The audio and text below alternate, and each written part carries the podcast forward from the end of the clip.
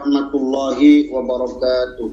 Waalaikumsalam warahmatullahi wabarakatuh. Alhamdulillah, salatu wassalamu ala rasulillah Sayyidina wa maulana Muhammad ibn Abdullah wa ala alihi wa sahbihi wa mawala. La hawla wa la quwwata illa billah. Amma ba'du. Bismillah. Qala al-musannif rahimahullahu ta'ala wa a'ada 'alaina min barakatihi wa amdana bi asrarihi fid dunya wal akhirati. Amin. Amin. Wa sumiyal maniyu maniyan li annahu yumna ayusabbu. Disebut dengan mani, mani itu disebut dengan mani, wasumil mani yumanian di annahu yumna ayus, tertumpah, tertumpah, sesuatu yang tertumpah.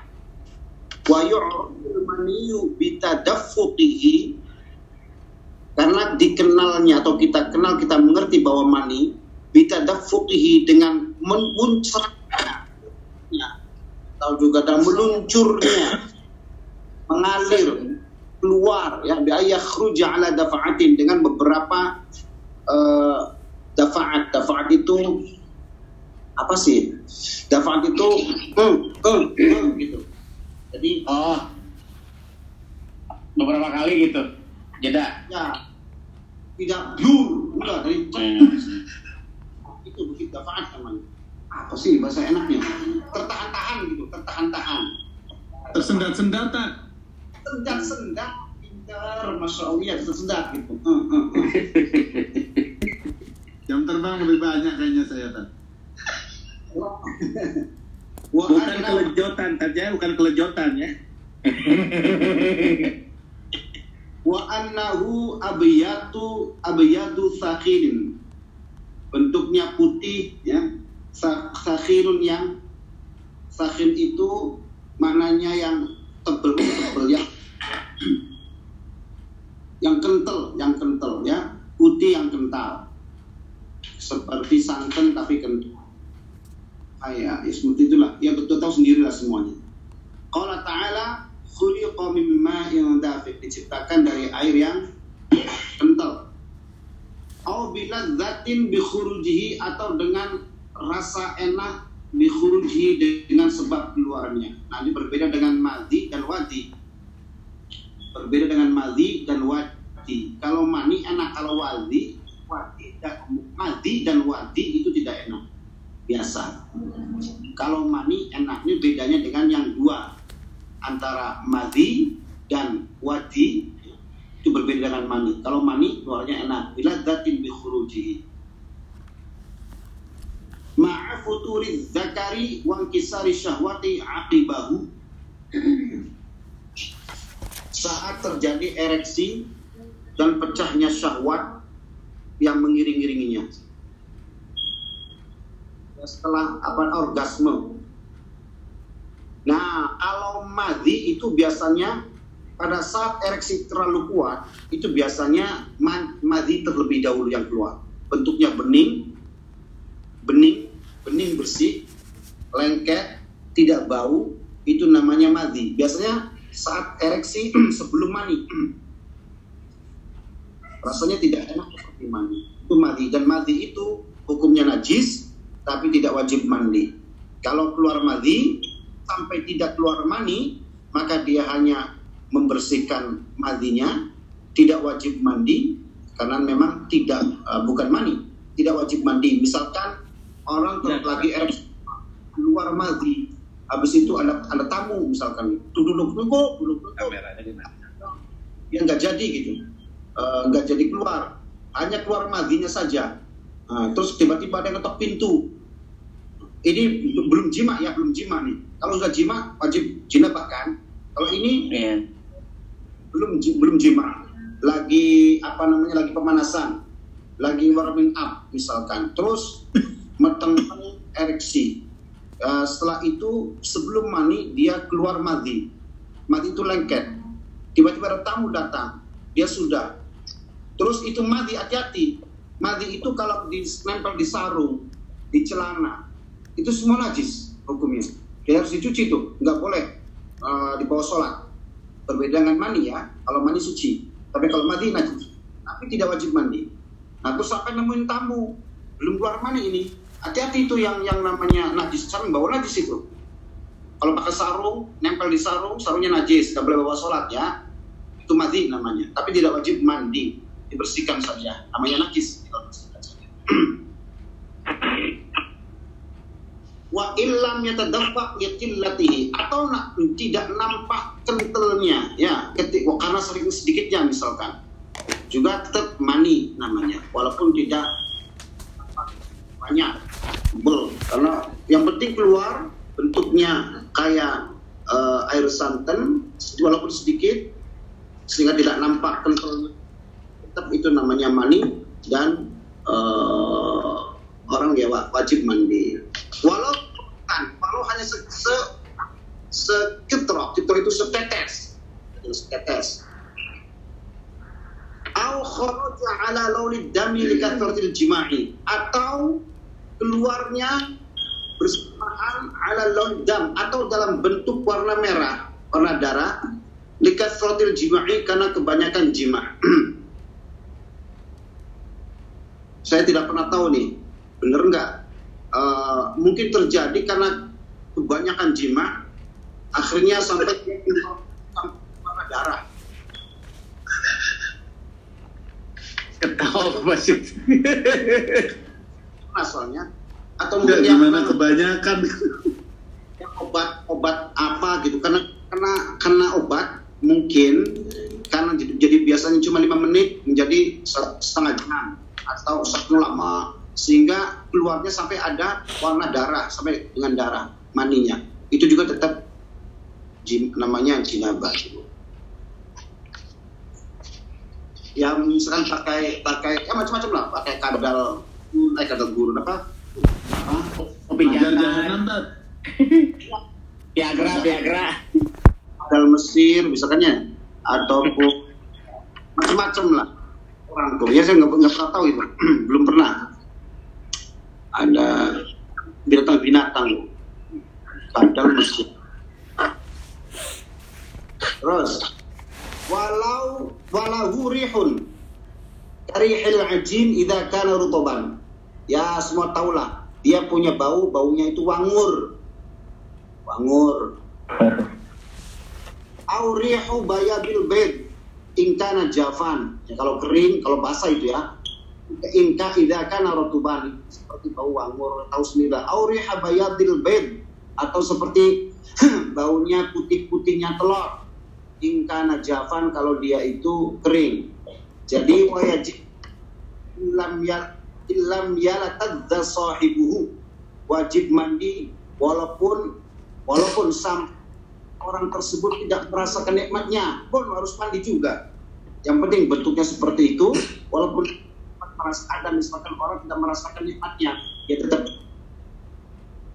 aulam ya tadaffaq kama idza kharaj minhu ba'dal ghusli, ya atau juga tidak banyak, tidak tebal, tidak kental, tetap uh, kalau bentuknya seperti itu dan itu kan berbeda dengan mati dan um, wati, maka dia wajib mandi. Fasawaun fi dzalika rajul wal mar'ah, entah itu bagi laki-laki maupun perempuan.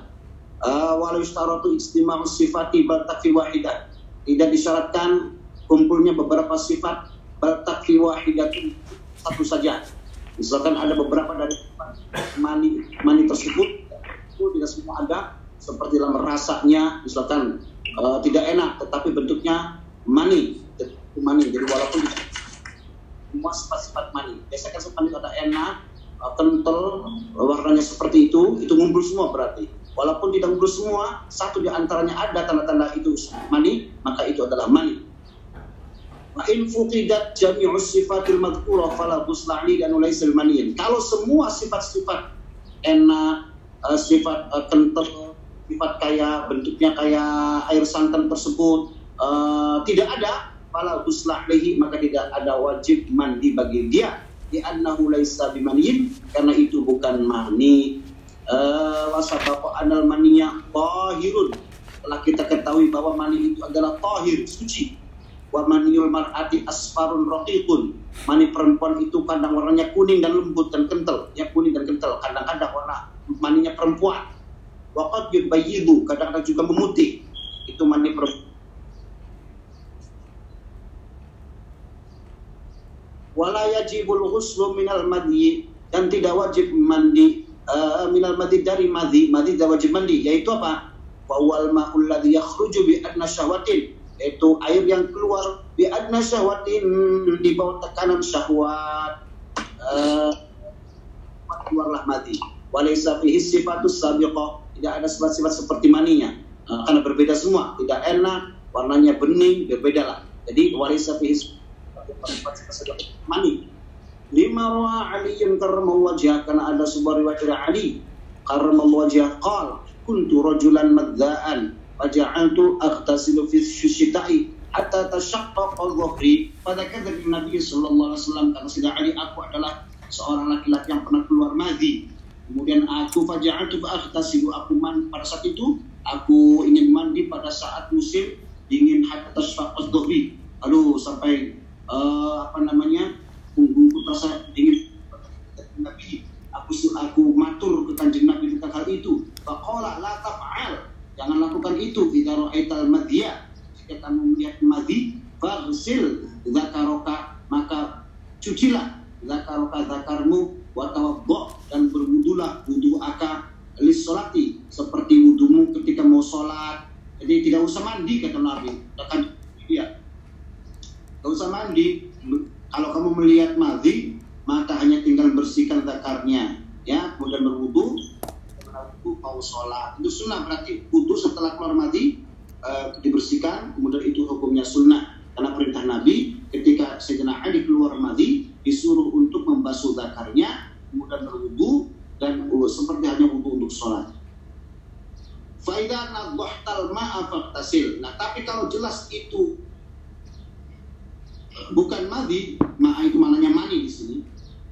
Kalau faida nabahta, jelas mana. Kalau kau kalau dalam dirimu jelas almaa pada mani, bukan madhi, faqtasil, maka mandi. Wal madhiyu ma'un abyadun raqiqun laziza lazija yakhruju raqiqun lazijun yakhruju 'inda syahwatin aw muda'abati zaujah wa qublatiha. Yaitu air madhi itu air yang putih, yang lengket, ya, yang lengket, cetal-cetal, cetal-cetal, ini cetal-cetal, cetal-cetal, bukan kayak air, itu keluar ketika uh, terjadi uh, adanya syahwat, atau sedang bercumbu, atau sedang mencium, kublah itu mencium, saling mengecup, saling mencium, muda'abatiz zaujah, sudah bermain dengan istri, uh, apa, suami istri bermain-main, uh, apa namanya, ya, bermesraan begitu, madhi itu biasanya. Lakin bidul tafkin walayu aqibuhul futurun waqad la yahussu bi khurujihi. Nah, itu juga tidak terasa keluarnya seperti, tidak ada dorongan yang kuat dari dalam tubuh, dari segala otot-otot, tidak seperti mani, tidak terasa seperti itu. Wa yasharikur rajul fihi wal mar'atu idza hadatsa, sama saja antara perempuan seperti itu. Ada juga perempuan yang keluar madhi juga. Wala yajibul ghuslu ayukan minal wadi, tidak wajib mandi karena sebab wadi. Wadi itu apa? Wa huwa ma'un abyad, yaitu air putih kadarnya yang kotor, takhirnya juga yang kental, rupanya tidak lengket, tiba persil, persil atau persil nggak? Persil itu apa?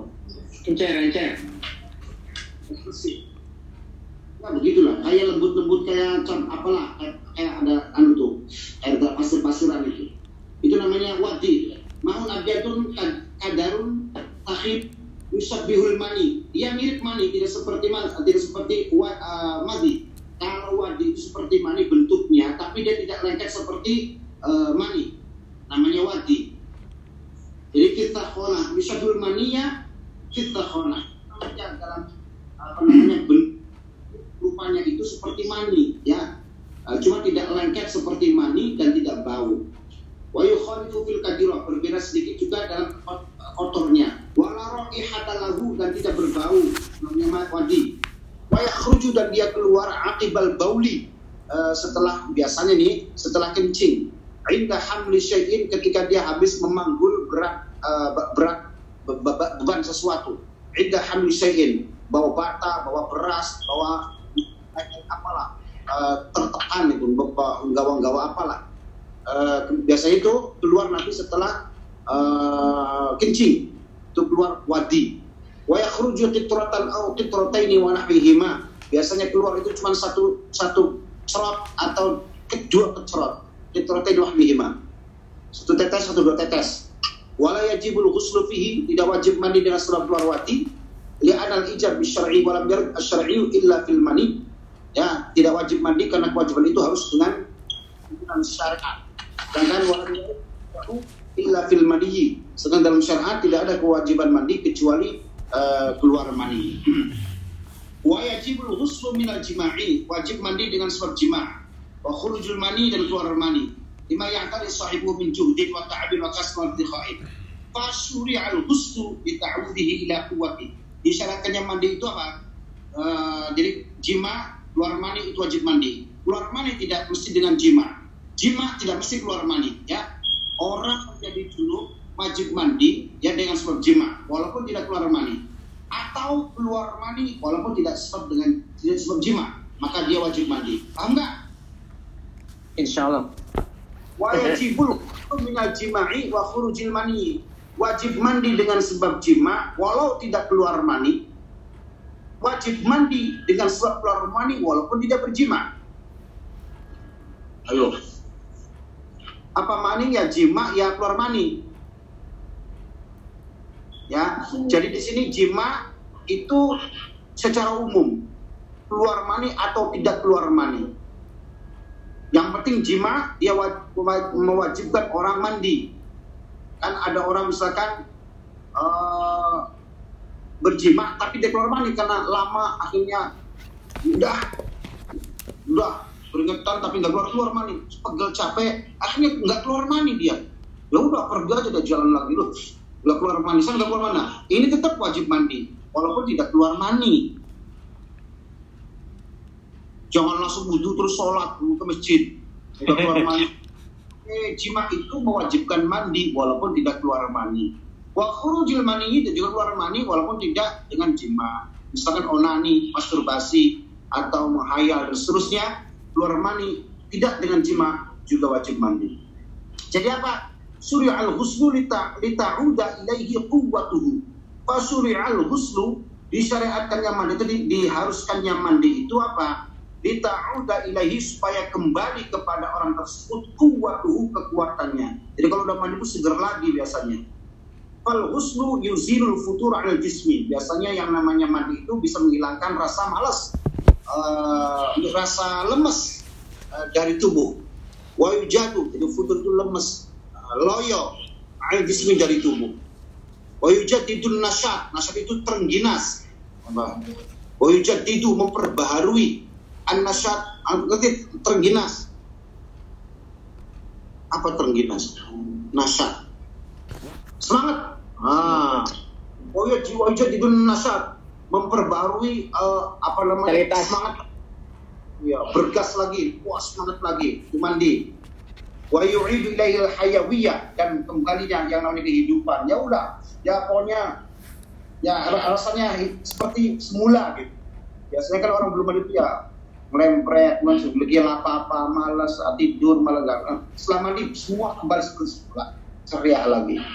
Wa yu'ti taqatan, dan memberikan tenaga, energi, itu ta'ayyana ala muzawalatil a'mali, tenaga baru ala muzawalatil a'mali, setelah seperti ya setelah kehilangan kerja amal. Jadi kan yang namanya orang berjima itu kan atau keluar mani itu semua energi, harus pikiran, bukan hanya fikir, energi dan pikiran juga menyatu, jadi semua capek. Nah dengan mani itu akan memberi tenaga baru. Mahdzuratul jinabati, larangan-larangan orang junub. Hmm. Lihat di bawah ya. Al jinabatu nomor satu, lihat ke catatan kaki. Al jinabatu fil lughah atau janabah, jinabah, janabah. Fil lughati dalam segi etimologi artinya adalah al-bu'du, jauh. Al-bu'du, jauh. Jangan ba'du ya. Ya. Setelah nanti, ba'd, setelah. Bu'du, jauh. Itu al-bu'du, jauh. Makna jinabah sendiri atau junub itu janabah. Kalau junub itu orangnya. Janabah itu adalah jauh. Wa tutlaku fi syar'i ala man anzalal maniyya au jama'a wa summiya junuban. Orangnya pelakunya namanya junub. Disebut dalam syarak itu orang janabah, orang yang jauh janabah itu bagi orang yang keluar mani au jama'a atau berjima'. Wa summiya orangnya disebut junuban. Orang yang janabah disebut junub. Jauh. Li'annahu yajtanibus sholata, karena dia harus menjauhi sholat.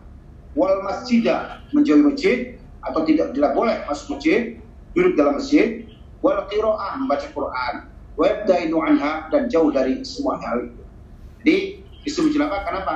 Tidak boleh sholat, jauh dari sholat maksudnya. Tidak boleh diam di masjid, jauh dari masjid. Tidak boleh baca Quran, jauh dari baca Al-Quran. Ini nggak boleh. Itu namanya janabah. Lihat ke atas lagi. Yahrumu bil janabati ma yuhramu bil haidi. Yahrumu haram bil, dengan bil janabati dengan surat janabah ma yuhramu bil haidi, sesuatu yang diharamkan dengan surat haid. Jadi apapun yang diharamkan kepada orang haid, wanita haid diharamkan juga bagi orang yang junub. Wa ma yahrumu bil hadas wa ziyadah. Dan wa ma yahrumul hadas ghari, sesuatu yang diharamkan dengan hadas kecil. Jadi lebih jalan tambah, justru lebih lagi daripada hadas kecil. Hadas kecil kan tidak boleh pegang Al-Qur'an, gitu kan? Tidak boleh pegang Al-Qur'an. Hadas kecil itu. Tapi hadas besar juga sama. Hadas kecil boleh baca Al-Qur'an, hadas besar tidak boleh. Lebih jelas tuh.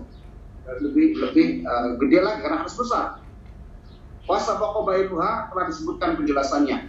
Wa nu'iduha li ahmiyatiha, dan kita akan mengulang yang penting-penting saja atau karena karena sangat pentingnya. Wa li furuqin qalila, dan karena ada perbedaan sedikit. Fayahrumu alaihi sholatu. Fayuhramu alaihi sholatu, diharamkan atas orang yang junub salat. Wa tawaf, dan tawaf, wa masul mushafi, dan memegang Al-Qur'an, wa hamluhu, dan membawanya. Li'annaha tuhramu 'alal Uh, muhdif, karena itu diharamkan bagi orang yang berhadas. Fal fali anna tuhramu ala junubi aula, bagi orang hadas kecil itu diharamkan sholat, tawaf, memegang Al-Qur'an, ya, membawa Al-Qur'an, lebih lebih bagi yang junub. Aula lebih uh, jelas lagi bagi orang yang junub hadas besar. Wa yuhramu wa yahrumu ala junubi qira'atul Qur'an. Haram bagi orang junub membaca Al-Qur'an. Wal muktu fil masjidi, diam di masjid. Wa hadza tafsiluha ma'al adillah, dan berikut ini adalah detailnya uh, dengan dal- yang disertai dengan dalil-dalil. Pertama, as-salatu, sembahyang. Yahrumu 'alal junubi as-salatu mutlaqan. Haram bagi orang junub salat secara mutlak. Ayang kanas, apapun itu. Fardhon aw naflan, fardu atau sunnah. Walau mujarradu sujudi tilawatin, walaupun hanya untuk sujud tilawah, tidak boleh. Atau sujud syukri atau sujud syukur, tidak boleh itu bagi mazhab Syafi'i. Awas, hati-hati mazhab Syafi'i, tidak boleh. Uh, karena dalam sujud syukur berbeda dengan mazhab yang lain. Hanafi, Hambali, Ahmad dengan Syafi'i itu sangat kontras dalam masalah sujud syukur. Mazhab Syafi'i, aduh, junub tidak boleh, ya. Kemudian harus menghadap kiblat, harus punya wudu. Pada Syafi'i itu harus punya wudu, menghadap kiblat, menutupi aurat. Nah kalau yang lain enggak, tidak wajib menghadap kiblat, tidak wajib menutup aurat, tidak wajib berwudu. Makanya orang main bola kalau menang, gol, gol, gol, mereka sujud. Ada mereka kesana kesana mana-mana. Uyuh, ya enggak, karena enggak wajib menghadap kiblat. Mereka terbuka auratnya, pahanya kelihatan. Ya tidak masalah itu bagi mazhab mereka. Tidak menghadap kiblat, tidak punya wudu. Nah, enggak tahu ada tembelak di situ banyak. Juga mereka tidak peduli. Yang penting cukup boleh. Kalau mazhab Syafi'i tidak boleh. Harus suci. Harus punya wudu.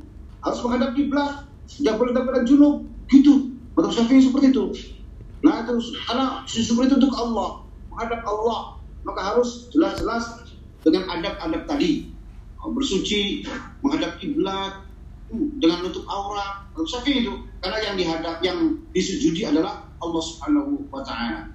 Dia qaulihi ta'ala, la taqrabus sholata wa antum sukara hatta ta'lamu ma taquluna wala junuban wala junuban illa abiri sabilin hatta ta'tasilu. Tidak boleh sholat kalau belum keadaan mabok. Ini masih belum uh, belum apa? Belum uh, diharamkannya uh, minuman keras. Jangan kamu sholat dalam keadaan mabok. Makanya sahabat itu maboknya habis isya sama habis subuh.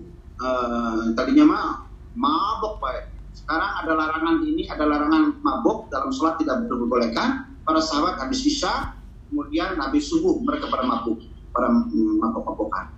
Karena baca qul ya ayyuhal kafirun, ada uh, seorang sahabat membaca ngimami salah. Itu turunlah ayat ini. Qul ya ayyuhal kafirun la a'budu ma ta'budun. Lanya dibuang. Ya kafirun, a'budu ma ta'budun. Kan jauh sekali maknanya. Aku menyembah apa yang kau sembah. Loh, orang beriman menyembah apa yang orang kafir sembah.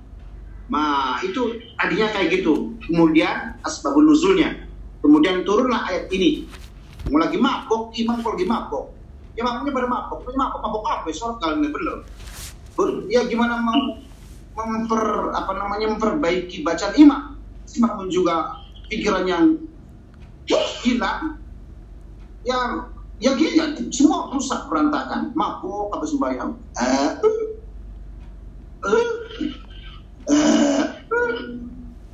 Ulul kafirun a'budu ma, enggak ada yang beresin, enggak ada yang mabuk, apa mikir dia-dia akhirnya fly.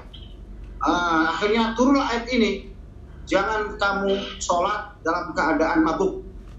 Akhirnya mereka stop, habis maghrib stop, jangan mabuk. Waktunya nanti isya, bentar lagi nanti pas isya mabuk dalam keadaan masih belum sadar. Nah, nanti habis isya baru mereka nongkrong di depan masjid, di depan rumah-rumah mereka atau dalam rumah. Pesta lagi, pesta lagi sahabat. Itu ini latah bersolata ini adalah ayat kedua. Ayat kedua proses tadrijiyah, tasri'iyah pengharaman minuman keras. Ayat pertama adalah yas'alunaka 'anil khamri wal maisir. Itu tentang masalah khamr. Yang kedua ayat ini nih, latah bersolata wa antum sukara. Belum haram juga. Lalu yang ketiga adalah ya ayyuhalladzina amanu innamal khamru wal maisiru. Itu ayat ketiga, ayat paling akhir yang menasakh, yang memangsuh hukum uh, minuman keras dua ayat sebelumnya, yang sebelumnya menjadi masih halal kemudian menjadi haram. Jadi ini namanya nasikh mansukh, naskhul ayat lil ayat, menasakh ayat dengan ayat lain yang ayatnya masih ada, hukumnya yang dimansuh, namanya hukmil ayat nusikho bil ayatin ukhra. Jadi hukumnya ayat dinasakh dengan ayat yang lain yang ayatnya masih ada. Sebab ada ayat yang tidak ada, hukum, hukumnya pun tidak ada. Tadinya Al-Quran itu dinasakh oleh ayat yang lain, hukumnya pun juga ayatnya. Jadi ada yang nasakh ayat itu hukumnya saja, lafalnya tidak. Ada yang lafalnya dan hukumnya juga ada, ada yang lafalnya ada, hukumnya saja. Itu dalam Al-Quran.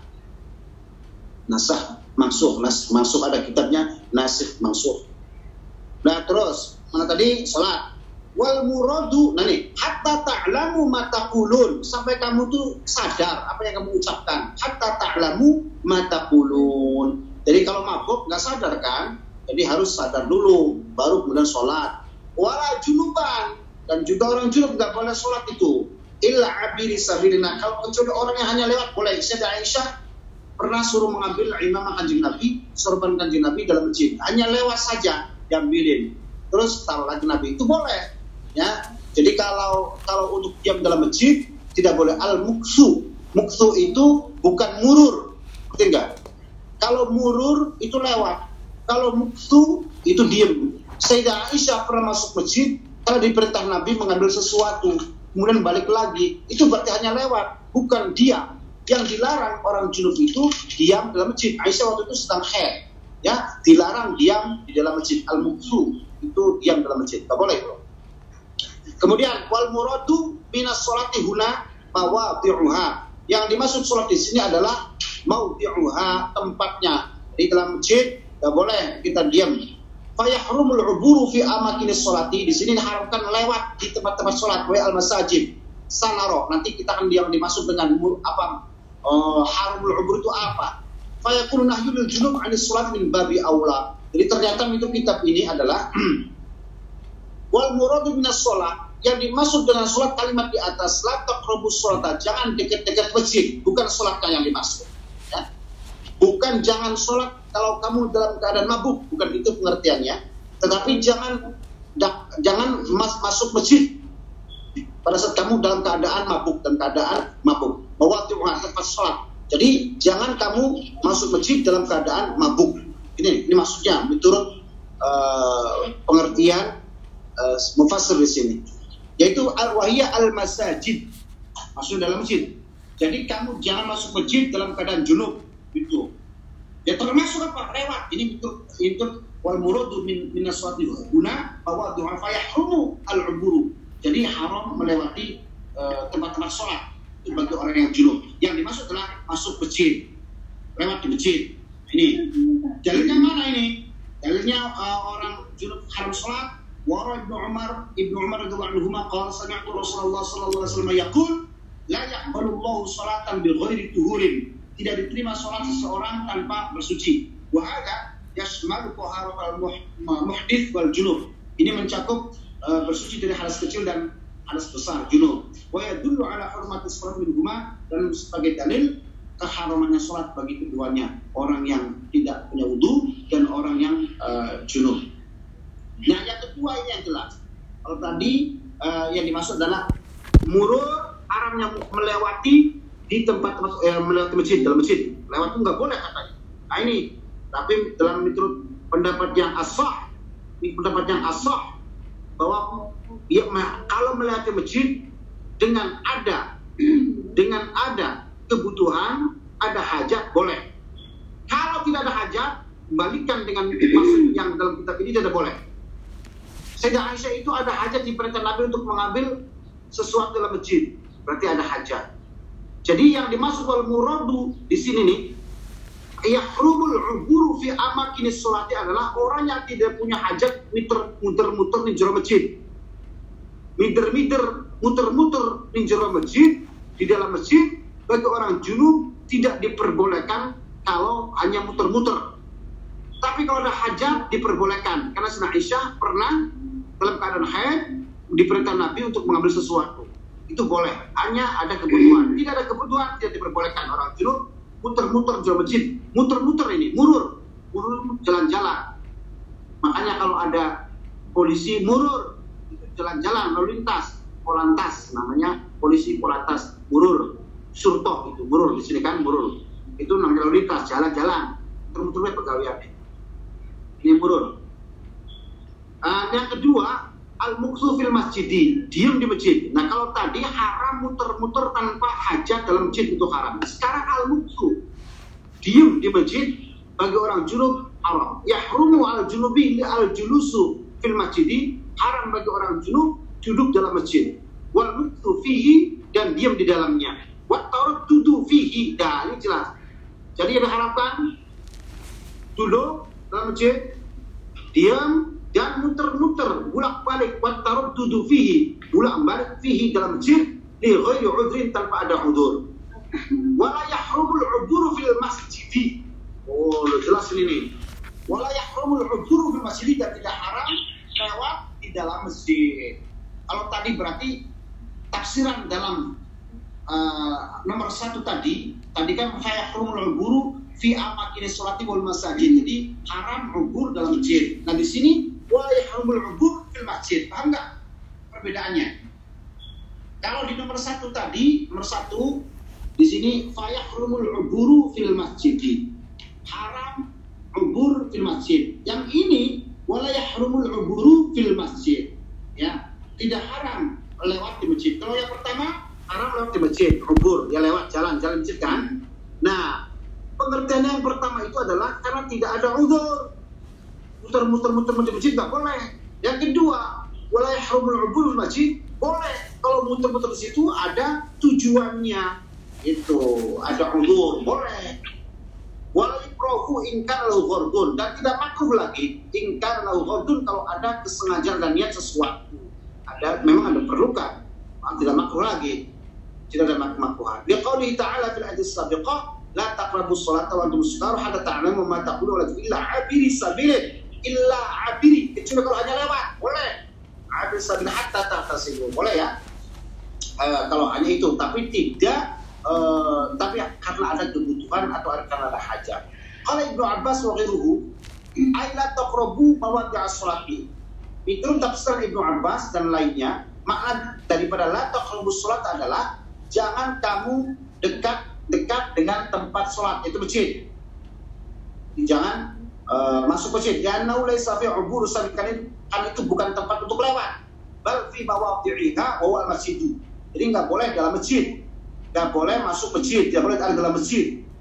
Wa lima rawat Aisyah radhiyallahu anha, dan karena juga ada hadis dari Aisyah radhiyallahu anha Rasulullah sallallahu alaihi wasallam qala la uhillul masjida li junubin wa la li haidin.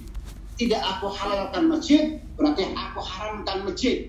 Li junubin, bagi orang junub, wala li haidin, dan aku tidak halalkan untuk orang haid. Artinya aku haramkan masjid untuk orang haid. Orang haid tidak boleh ada dalam masjid, begitu pun orang junub. Dulu pernah saya terangkan, kalau ada orang tidur dalam masjid, kemudian bangun malam uh, keluar mani, nah dia kan sudah tahu nih, sadar bahwa dia berada dalam masjid, sedangkan dia punya hadas besar. Di sini ada hadis Nabi, la uhillul masjid, tidak aku halalkan, berarti Nabi mengharamkan masjid li junubin, bagi orang junub. Haram orang junub berada dalam masjid. Tiba-tiba ada orang tidur dalam masjid. Nah, dulu mungkin kalau sekarang mungkin masjid ditutup semua. Kalau dulu mah di kampung-kampung masih dibuka. Orang-orang pada tidur di masjid, pada nonton malam-malam, pulang jam dua belas, jam satu, jam dua, nonton latar jam, pulang-pulang mereka anak-anak atau orang-orang anak muda tidak tidur di rumah. Mereka tidur di masjid, di masjid musola-musola, kemudian keluar mani. Oh, malam-malam jam tiga, jam satu, jam satu pulang tidur, jam tiga sebelum subuh eh, bangun tertidur, tertidur, kemudian keluar mani, bangun. Nah, dulu belum ada listrik, mau mau keluar takut, mau mandi takut. Nah, dia keluar mani, sedangkan dia ada dalam masjid ini. Pulang jam satu dia nonton film Sundel Bolong. Lalu sudah bolong, terus ngimpi keluar mani, bangun, mau keluar takut sudah bolong. Jadi gimana? Ketakutan dia. Habis nonton film sudah bolong, bangun-bangun keluar mani, ada dalam masjid, belum ada listrik. Kalau pun ada listrik, mati di dalam, di luar menyala. Mau ke kamar mandi, takut ada sudah bolong. Nah, orang yang takut begini manusiawi. Para ulama, ulama ini mengatakan tidak mengapa. Kalau ada orang yang memang punya sifat takut keluar, karena ada sesuatu apapun lah, untuk setan ke, binatang ke, takut keluar masjid ke, nah sudah, tidak apa-apa. Termasuk uzur itu, termasuk uzur. Jadi boleh dalam masjid terus sampai subuh, boleh.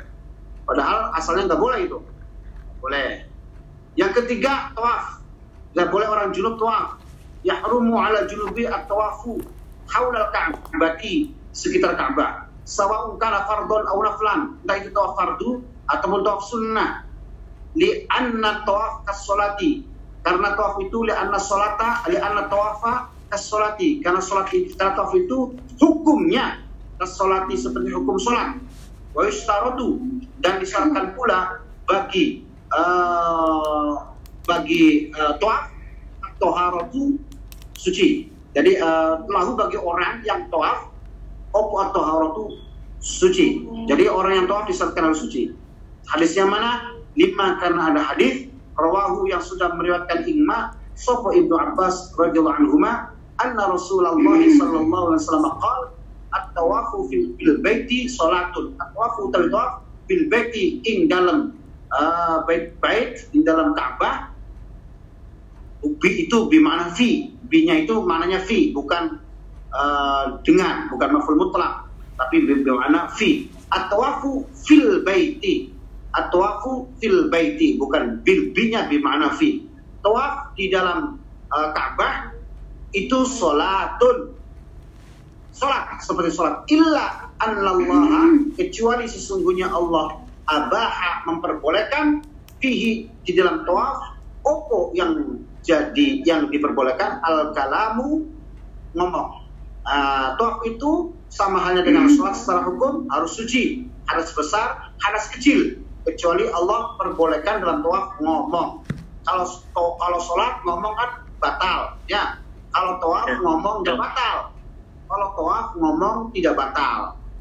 Tapi kalau sholat ngomong batal. Tapi syarat-syarat yang lain sama, harus suci dari hadas besar dan hadas kecil. Wali anna tawafa muktun fil masjid. Karena tawaf itu terhitung muksun, termasuk muksun, diam fil masjid, dalam masjid. Tawaf itu oleh para ulama dianggapnya seba, hukumnya sama dengan al-muksu, yaitu diam dalam masjid.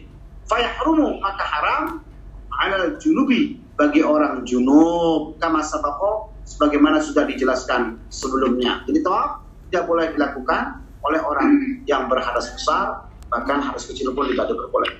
Yang keempat, masul mushafi, yaitu memegang mushaf. Yahrumu ala junubi, haram bagi orang junub masul mushafi, memegang Quran, wa hamluhu, dan membawanya, au masu warokihi, atau memegang warokohnya, kertasnya, lembaran-lembaran Quran, au coba jildihi, memegang, au masu jildihi, ini membuang mudhof, ya, masu warokihi, massu waroqihi au massu jildihi, gitu.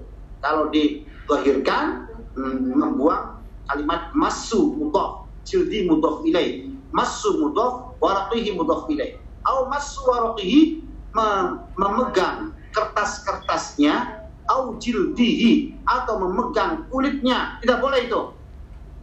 Fi haqibatin au kisin, fi haqibatin au kisin, ya, di dalam haqibah, tas, au kisin, atau uh, plastik, nggak boleh itu. Ah, awas nih, nanti dijelaskan lebih detailnya. Liqaulihi ta'ala, sementara liqaulihi ta'ala, karena firman Allah ta'ala, la yamassuhu illal mutahharun, tak boleh orang memegang Al-Quran kecuali orang yang suci. Surah Al-Waqiah tujuh puluh sembilan. Ini perbedaan dengan materi yang lain, nanti kita jelaskan. Wa lima arwah Hakim bin, bin Huzzam, karena ada daripada Hakim bin Huzzam tuan an Nabi sallallahu alaihi wasallam qala la tamassal Qur'ana illa wa anta tahirun, tidak boleh memegang Al-Qur'an kecuali kamu dalam keadaan suci. Li'annahu idza haramasu, karena ketika haram memegang Al-Qur'an, fali anna yahrumu hamlu ablaghu wa aula, maka membawanya pun itu ablaghu wa aula. Karena memegang saja tidak diperbolehkan, maka fali an yahrumu hamlu ablaghu aula, membawanya itu lebih berat lagi, lebih lebih jelas haramnya. Memegang saja nggak boleh, apalagi membawanya. La tamassal Quran, jangan kau pegang, pegang Quran saja nggak boleh, apalagi membawanya. Memang membawa Al-Quran dalam orang junub itu tidak ada dalilnya, tidak ada dalilnya. Dalilnya hanya hanya tamassal Quran, memegang. Kalau bawa kan enggak, enggak ada hadisnya loh. Kanjeng Nabi cuma cuma bersabda, jangan pegang Al-Quran dalam keadaan junub. Tidak, kalau membawanya kan enggak ada dalilnya. Oke, okay? Enggak ada dalilnya. Lalu gimana dalilnya? Tuh, ulama ijtihad. Jadi segala sesuatu, segala sesuatu tidak harus dengan spesifik dalil, antara dalil khususnya. Nah, gitu, nah. Jadi ada namanya qiyas. Nah, dari sini nih, memegang kata Nabi, la tamassal Quran, tidak boleh pegang Al-Quran, wa anta, kecuali dalam illa wa anta tahirun, kecuali dalam keadaan suci. Memegang, bukan membawa. Kalau bawa kan boleh. Nah ini, Rasulullah mengatakan pegang saja tidak boleh, apalagi membawanya. Nah itu sama dengan qiyas. Jangan kamu berkata ufin kepada orang tua, bis atau nah. Nah itu, memukul tidak ada dalilnya. Tapi memukul itu lebih berat daripada hanya mengatakan nah ke orang tua. Walaupun memukul nggak ada dalilnya, yang ada di Al-Qur'annya adalah wala taqul lahuma uffin. Jangan kamu berkata kepada kedua orang tua dengan kalimat uff atau nah. atau hei, nah itu nggak boleh, gitu aja tidak boleh. Nah, apalagi memukul, memukul itu gak ada dalilnya di Al-Quran. Jangan pukul orang tuamu, yang ada itu jangan kamu berkata hus pada orang tuamu, itu yang ada, bukan memukul, tapi namanya qiyas. Jadi segala sesuatu, sesuatu ini yang tidak ada dalil secara khusus bukan berarti itu adalah haram, bukan berarti itu adalah boleh. Uh, haram nggak boleh, nggak mesti begitu. Akhirnya kalau semua harus spesifik dalilnya, ini bid'ah, ini bid'ah, ini bid'ah, ini haram, haram, haram. Uh, hampir semua kita ingin jadi haram kabeh, bid'ah kabeh. Maka tidak kita ada namanya istilah qiyas. Makanya qiyas itu menjadi patokan dalam standar para ulama-ulama menentukan uh, sebuah kesimpulan hukum. Dah. Wa yajuzu lil junubi, nah ini hamlul mushafi, diperbolehkan bagi orang junub hamlul mushafi, membawa mushaf, idza kana fi amti'atin, kalau di dalamnya itu ada benda-benda lain. Kalau cuma tas saja, kalau tadi saya katakan di atas itu fi haqibatin, di dalam tas, au kisin atau plastik bawahnya, itu nggak boleh. Ha, itu kalau memang murni tasnya tidak berisi apa-apa kecuali Quran, au kisin atau plastik yang dalamnya tidak ada benda lain kecuali Al-Quran, itu nggak boleh. Nah, kalau di bawah ini diperbolehkan bagi orang junub membawa mushaf idza kana fi amti'atin, kalau dalam satu barang benda diperbolehkan, atau dalam tas yang dalamnya ada benda-benda lain. Walam yaksud hamluhu bidzat, jadi tidak bermaksud membawa Al-Qur'annya ya, tapi membawa barangnya, gitu loh Pak. Jadi kalau kita bawa tas isinya Quran saja, tidak mungkin kita ini uh, ya membawa Quran itu, bawa tidak ada yang lain, hanya berarti bawa Al-Quran itu saja. Makanya harus ada benda lain yang bisa kita tujukan untuk bawa benda itu, bukan bawa Al-Qurannya. Itu. Kama yajuzu lahu hamlu kutubit tafsiri, sebagaimana juga diperbolehkan bagi orang junub membawa kitab-kitab tafsir, boleh, boleh itu. Idza kana tafsiru aktsaru minal Qur'an, kalau tafsir itu lebih banyak isinya daripada Al-Qur'an itu sendiri. Li'annahu la yu'tabaru hamilan lil Qur'ani fil 'urfi, karena itu tidak dianggap membawa Al-Qur'an dalam kebiasaan, dalam adatnya, kebiasaannya ya. Secara umum orang yang membawa tafsir itu bukan membawa Al-Qur'an, tapi membawa tafsir, membawa tafsir Quran, bukan membawa Quran. Maka boleh orang membawa tafsir Al-Quran dalam keadaan junub dengan syarat uh, tafsirnya lebih banyak daripada Al-Quran. Biasanya kalau yang nama tafsir itu pasti lebih banyak daripada Al-Quran itu sendiri. Ya, pastinya tafsir kan berarti memperluas, kan, menjelaskan. Nah, makanya boleh membawa tafsir. Enggak? Sudah? Ada yang tanya? Apa satu lagi Pak Ustadz yang Quran? Ini yang qiraah Quran ya? Oh iya. Qiraatul Quran yang kelima, membaca Quran. Hati-hati nih.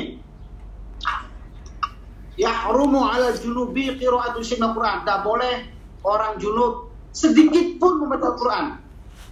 Qiraatu syai'in. Asli. Syai'in itu sedikit. Kalau dunia itu baca Quran tidak boleh itu. Orang junub tidak boleh sedikit pun membaca Al-Quran. Wa in qalla, walaupun sedikit, hatta ba'du ayatin, walaupun separuh daripada ayat. Wa in kana ya wa in kana yaqra'u fi kitabin wa fi ihtijaj wa fi ihtijajun bi ayatin haram 'ala qira'atiha. Tidak boleh walaupun bacanya fi kitabin, ya dia melihat, menghafal, sama saja haram membacanya. Jadi haram membacanya bukan uh, apa namanya, bukan medianya, apa itu dibaca dalam sebuah buku ataupun dihafal, bukan soal itu, tapi membaca Qurannya sendiri itu yang diharamkan. Di al Quran tidak sebenarnya dijaga. Ya, Quran itu tidak boleh disengaja itu dibaca, tidak boleh sengaja dibaca oleh orang yang junub. Karena ada hadis Nabi, ada Nabi Sallallahu Alaihi Wasallam, la yaqra'ul junubu walal ha'idu. Ini perbedaannya Pak. la yaqra'ul junubu la yaqra'ul la yaqra'ul junubu la yaqra'ul junubu wal haidu sya'an al Qur'an. Sebab ada hadis beberapa hadis saja berbeda. Ada la yaqra'ul junubu yaqra'u, ada la taqra'il junubu. Ya, ada beberapa riwayat berbeda kalimatnya. Di sini la yaqra'ul junubu wal haidu sya'an al Qur'an. Kalau kalimat la yaqra'u itu pakai fi'il mudhari, bukan kata bukan kata nahi, bukan fi'il amr, bukan fi'il nahi yang melarang, tapi fi'il mudhari. Ya, la yaqra'ul junubu, orang maca sapa al junubu, orang maca junub, orang junub dan orang yang haid sesuatu dari Al-Qur'an. Dan mereka lain bacanya fi'il fi'il nahi, tidak diperbolehkan membaca bagi orang junub dan orang haid sedikit pun dari Al-Qur'an. Tapi kesimpulannya, para pembesar ulama empat mazhab semua mengharamkan baca Al-Quran bagi orang yang junub dan orang yang haid. Hanya ulama mutaakhirin kontemporer, ya, yang banyak memperbolehkan orang haid membaca Al-Quran. Ya, khususnya bagi mereka yang sedang menghafal Al-Quran atau yang punya hafalan Quran. Ada ulama, tapi dibatasi ketika tak ada rasa takut kehilangan Al-Quran, maka dia diperbolehkan membaca Al-Quran ber, ya, apalagi dalam madhab Syafi'i maksimal haid lima belas hari. Kalau misalnya orang haidnya sampai lima belas hari terus menerus, maka dia tidak bisa menerus lagi Qurannya. Ketika khawatir akan hilang hafalan Qurannya, maka orang yang hafil hafil Quran, bagi perempuan hafil Quran itu diperbolehkan untuk membaca Al-Quran. Ya, ini ada ulama-ulama kontemporer mutaakhirin, tapi kibar madhab madhab belum besar di kalangan mazhab-mazhab semuanya mengharamkan orang haid membaca Al-Quran. Jadi bukan hanya orang junub, orang haid masuk soalnya hadisnya la yaqul junubu wal haidu. Kalau kalau junub kan laki-laki perempuan sama aja masuk. Haidu khusus perempuan, enggak ada orang laki-laki haid. Wa yajuzu ada juga men, ya. Kalau laki-laki men, perempuan juga men, tapi laki-laki men cerai, ya. Kalau perempuan menstruasi.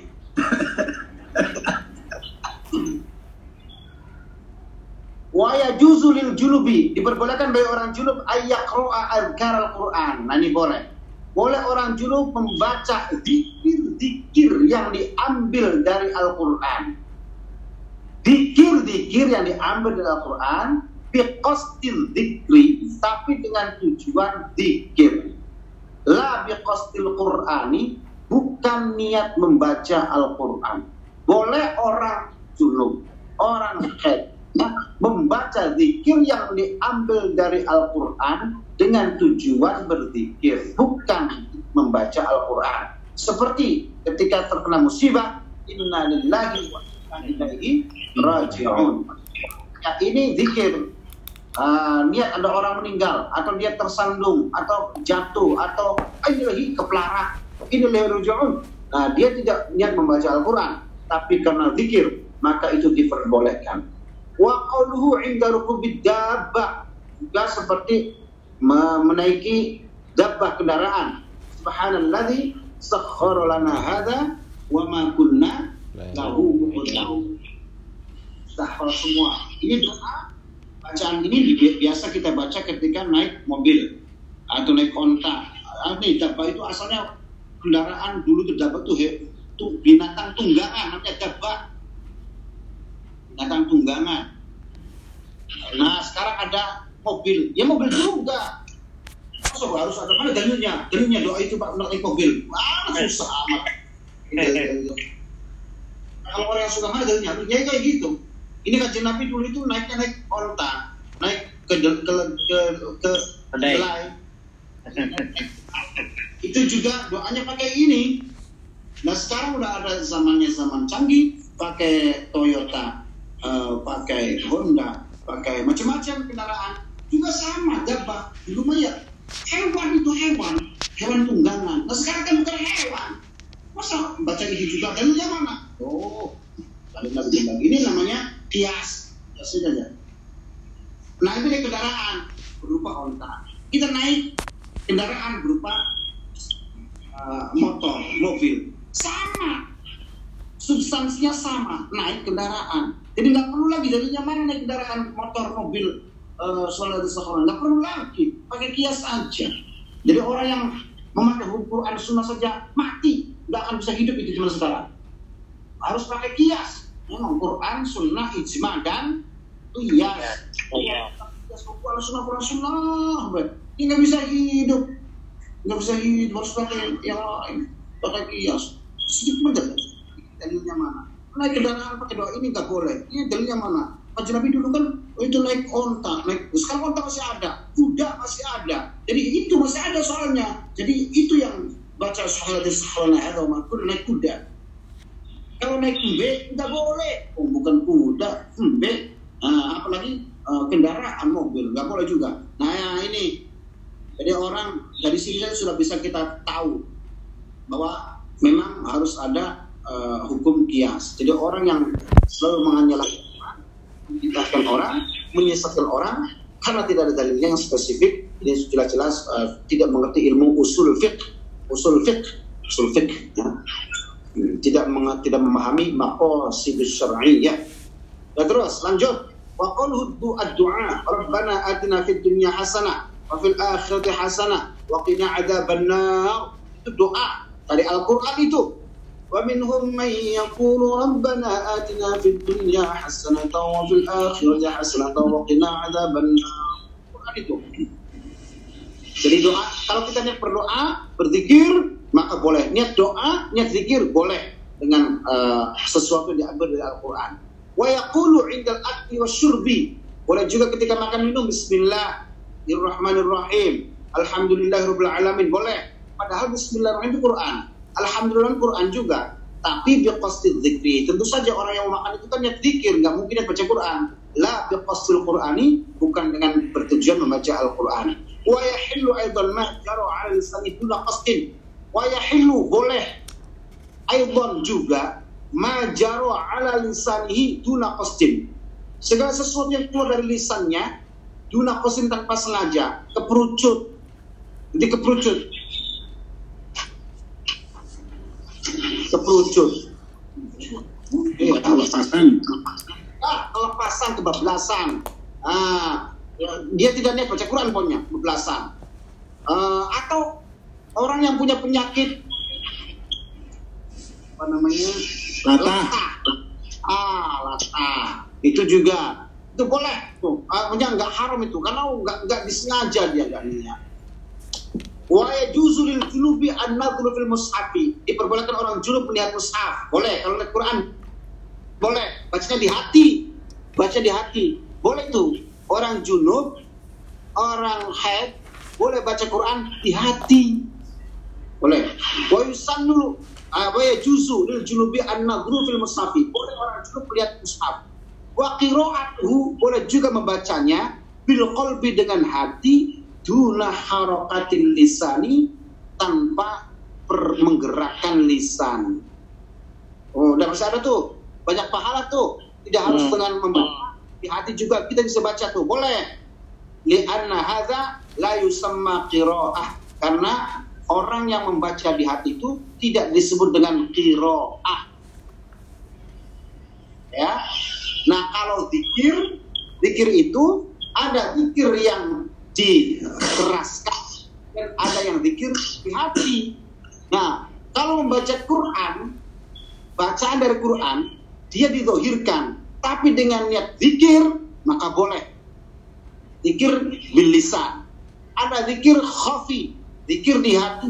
Zikir di hati ini juga boleh dengan niat membaca Al-Qur'an, boleh dengan zikir. Kalau zikir udah jelas tuh. Tapi yang baca Qur'an di hati boleh.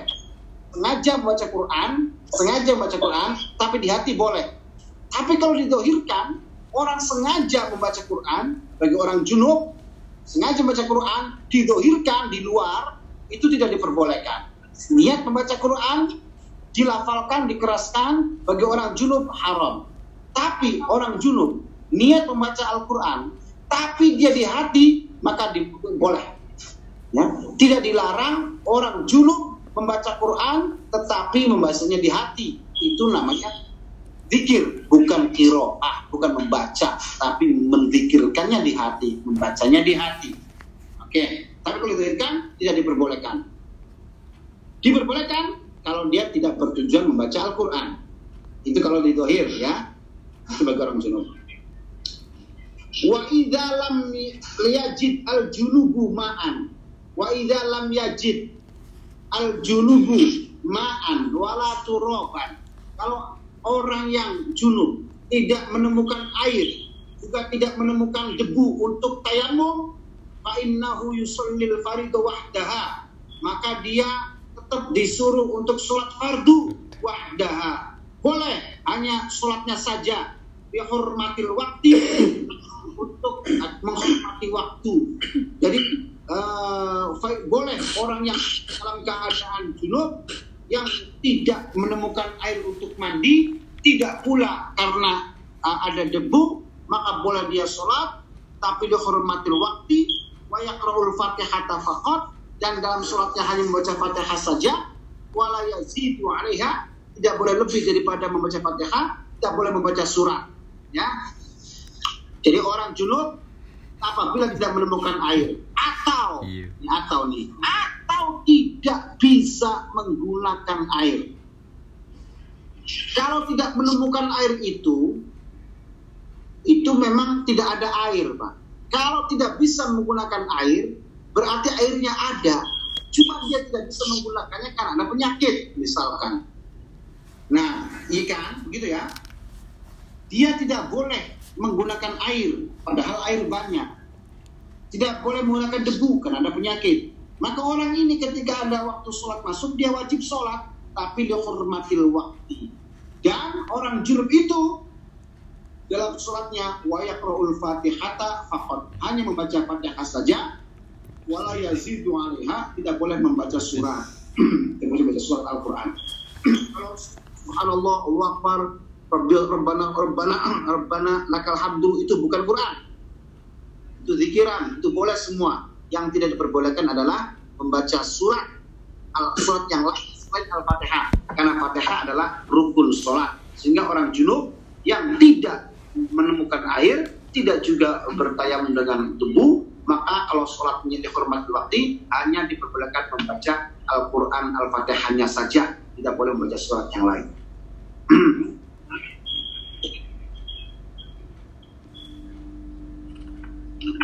Nah, Imam Syafi'i madrasah ini, kalimat wa fa'idza lam yajid, tidak menemukan air. Kalau kita misalkan sedang bepergian, berbeda mazhab yang lain ini. Kalau kita mau bersuci, maka pertama sebelum kita bertayamum wajib mencari air. Wajib mencari air pertama kali. Kalau sudah tidak ketemu, maka boleh tayamum.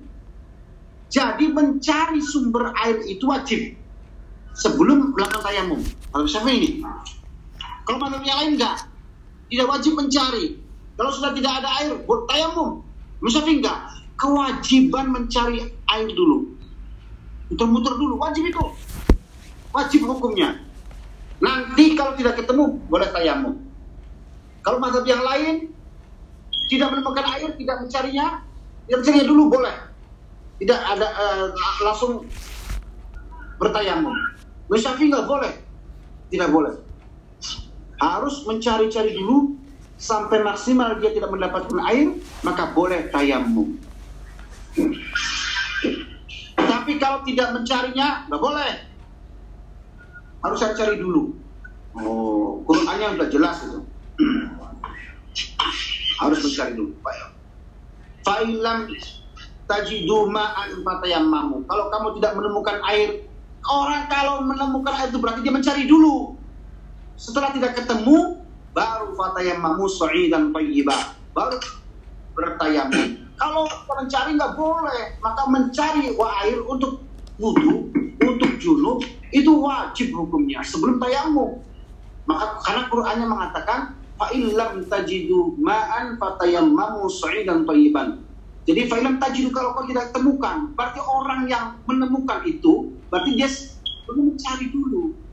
Nah kalau sudah nggak ketemu, berarti kan ada perintah mencari itu, ya kan? Fa'ilam tajidu, kalau mencari itu nggak ketemu, maka boleh kamu bertayamum. Jadi kewajiban mencari itu jelas, mencari air sebelum bertayamum itu wajib. tidak asal nggak ada air kemudian dia langsung bertayamum, nggak boleh itu. Karena menurut, karena menurut Syafi'i wajib mencarinya, karena Quran mengatakan fa'ilam tajidu, kalau kamu tidak temukan air. Ini maksudnya apa? Kalau kamu mencari air tidak ketemu, maka boleh baru tayamum. Itu perbedaannya. Wa yusannu lil junubi al-isra'u, disunahkan bagi orang junub al-isra'u mempercepat il-irtisali, mandi. Orang junub disunahkan cepat mandi, mandi wajib. Sesegera, sesegera mandi itu hukumnya sunnah. Biasanya kan Pak Supriyatna kan tidur langsung, habis junub tidur, hmm. habis junub langsung tidur. Pak Basit kan nggak gitu, langsung lemes teler tidur, nggak segera mandi. Ya. Yusannu disunahkan bagi orang yang junub itu al-isra'u segera mungkin ila ikhtisali untuk mandi, itu sunnah. Waya juzub takhiru, tapi boleh juga nanti-nanti, boleh. Lakin tetapi yukrohu dimakruhkan ayyanama tidur hatta yatawaddoa, kecuali kalau dia wudu dulu. Kalau kita mau tidur nih, lemes nih, habis keluar mani, kalau kita malas mandi maka mau tidur wudu dulu terus tidur, gak apa-apa gak mandi, nanti saya mandinya lah, tidur dulu. Tapi sebelum disunahkan untuk wudhu, karena makruh orang yang mandi besar, punya, punya hadas besar, tidur sebelum mandi, tidur eh, tidur sebelum berwudhu. Makruh hukumnya tidur sebelum berwudhu bagi orang yang junub. Tidur sebelum berwudhu bagi orang junub itu makruh. Paham nggak? Ya. Tidur bagi orang yang ber, yang junub itu adalah makruh. Bagi orang yang tidak dalam keadaan junub nggak apa-apa. Kayak kita nih tidur tidak berwudu nggak apa-apa, tidak terkena hukum makruh. Tapi bagi orang yang punya junub, makruh hukumnya tidur sebelum dia berwudu. Tapi kalau orang yang tidak dalam junub tidak makruh, tidak terkena hukum makruh. Tapi bagi orang yang junub makruh, karena dia punya hadas besar, karena punya kesunahan dia untuk mandi, kan begitu? Sesegera mandi. Tuh.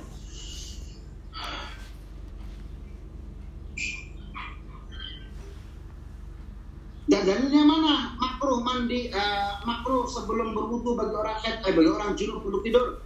Annahu qala ya Rasulullah. Karena ada hadis dari Umar radhiyallahu anhu annahu qala, dia berkata, ya Rasulullah, ya Rasulullah, ayar qudu ahaduna wa junubun, bolehkah kami tidur, salah satu di antara kami tidur dalam keadaan junub? Qala, na'am, boleh. Yar qudu itu maknanya tidur, ya. Ayar qudu ahaduna wa junubun, apakah aknya itu istifham, pertanyaan. Apakah ayar qudu, an itu istifham tanya. Apakah tidur itu boleh bagi kita wa huwa junubun, ya, salah satu dari kita dan dia dalam keadaan junub?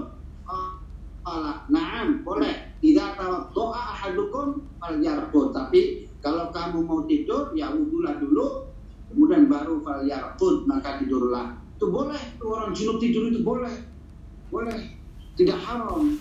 Tapi kalau secepatnya mandi itu bagus, sunnah.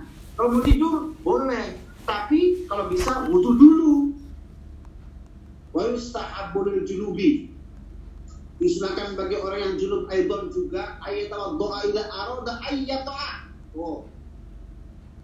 Boleh uh, disunahkan bagi orang junub untuk berwudu ketika mau mengulang ila arada ayyata'a, mengulang pertandingan pertarungannya. Boleh orang junub. Nah, orang berjima, orang berjima nih, orang berjima boleh mm, boleh mengulang pertarungannya, tapi disunahkan untuk wudu terlebih dahulu. Jadi misalkan satu malam sepuluh ronde, itu satu kali mandi boleh, tapi setelah satu ronde selesai wudu, setelah selesai wudu, itu sunnah. Yustahabbu. Sama dengan orang Uh, tinju sudah satu holder P J T minum, maju lagi. Nah itu orang orang jima, satu holder selesai minum, wudhu. Sunnahnya adalah berwudhu, kemudian tarung lagi, wudhu tarung lagi. Nah itu boleh, uh, tapi disunnahkan. Maunya gitu ta, tapi ya nggak mau. Maunya doang yang besar ta. Pakai tenaga dalam.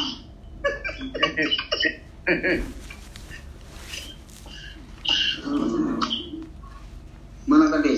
Nah, au yakul atau makan, au yashrab atau meminum. Jadi yustahabbu junubi, orang junub kalau mau makan, minum, disunahkan berwudu. Woi. Nih, jadi biasanya kan kita ini kalau selesai misalkan langsung makan sesuatu, disunahkan memang untuk berwudu, walaupun makan tidak masalah, cuma tidak haram, cuma disunahkan berwudu. Sebelum mandi itu, makan minum dulu, teh dulu, rokokan dulu dan, ah, rokokan dulu kan, ya, wudu. Jadi sebelum berokokan, sebelum makan, sebelum minum, sebelum ngeteh, disunahkan berwudu. Bagi orang junub. Karena dalam kitab taklim, orang yang dalam keadaan hadas besar, ya, kalau tidak berwudu itu tidak berwudu terlebih dahulu, terus makan minum yang harus habis berjima nih, itu mewariskan cepat lupa. Bisa mewariskan sifat lupa. Alhamdulillah. Orang yang makan minum habis berjima tidak berwudu itu mem, mem, apa, mendatangkan sifat lupa.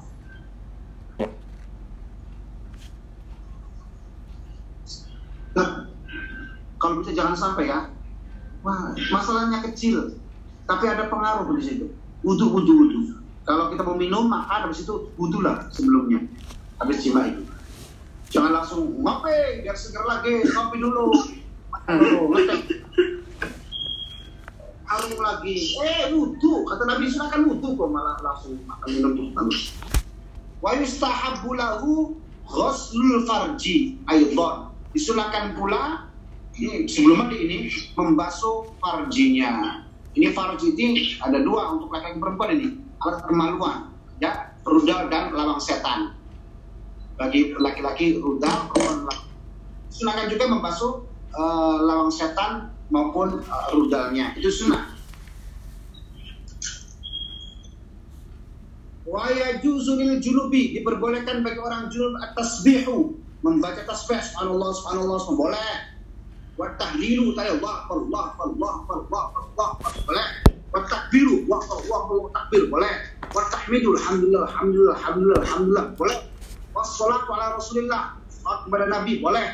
Wa ghairi dzalika minal azkari, dan lain-lain sebagainya dari berbagai macam zikir diperbolehkan bagi orang junub. Silakan, boleh. Ma'at ta'kidi anna qiraatul Qur'an afdal min tasbih wa tahlil wa sa'il azkar, apa, dengan tetap bahwa semua zikir-zikir itu terus di bawah kemuliaan keafdalan kepada Al-Qur'anul Karim. Semua tasbih tetap di bawah kendal, di bawah kehebatan Al-Qur'an. Kata Nabi, afdalu ibadati ummati qiraatul Qur'an. Jadi tetap saja ibadah qiraat Qur'an itu termasuk zikir. Semua zikir tetap di bawah Al-Qur'anul Karim. Karena kata Nabi mengatakan, afdalu ibadati qiraatul Quran, lebih utama-utama ibadahku dalam membaca Al-Quran. Zikir itu terus di bawah Al-Quran. Ma'a ta'kid anna qiraatul Quran afdalu minat tasbih wa tahlil wa sa'iril adhkar.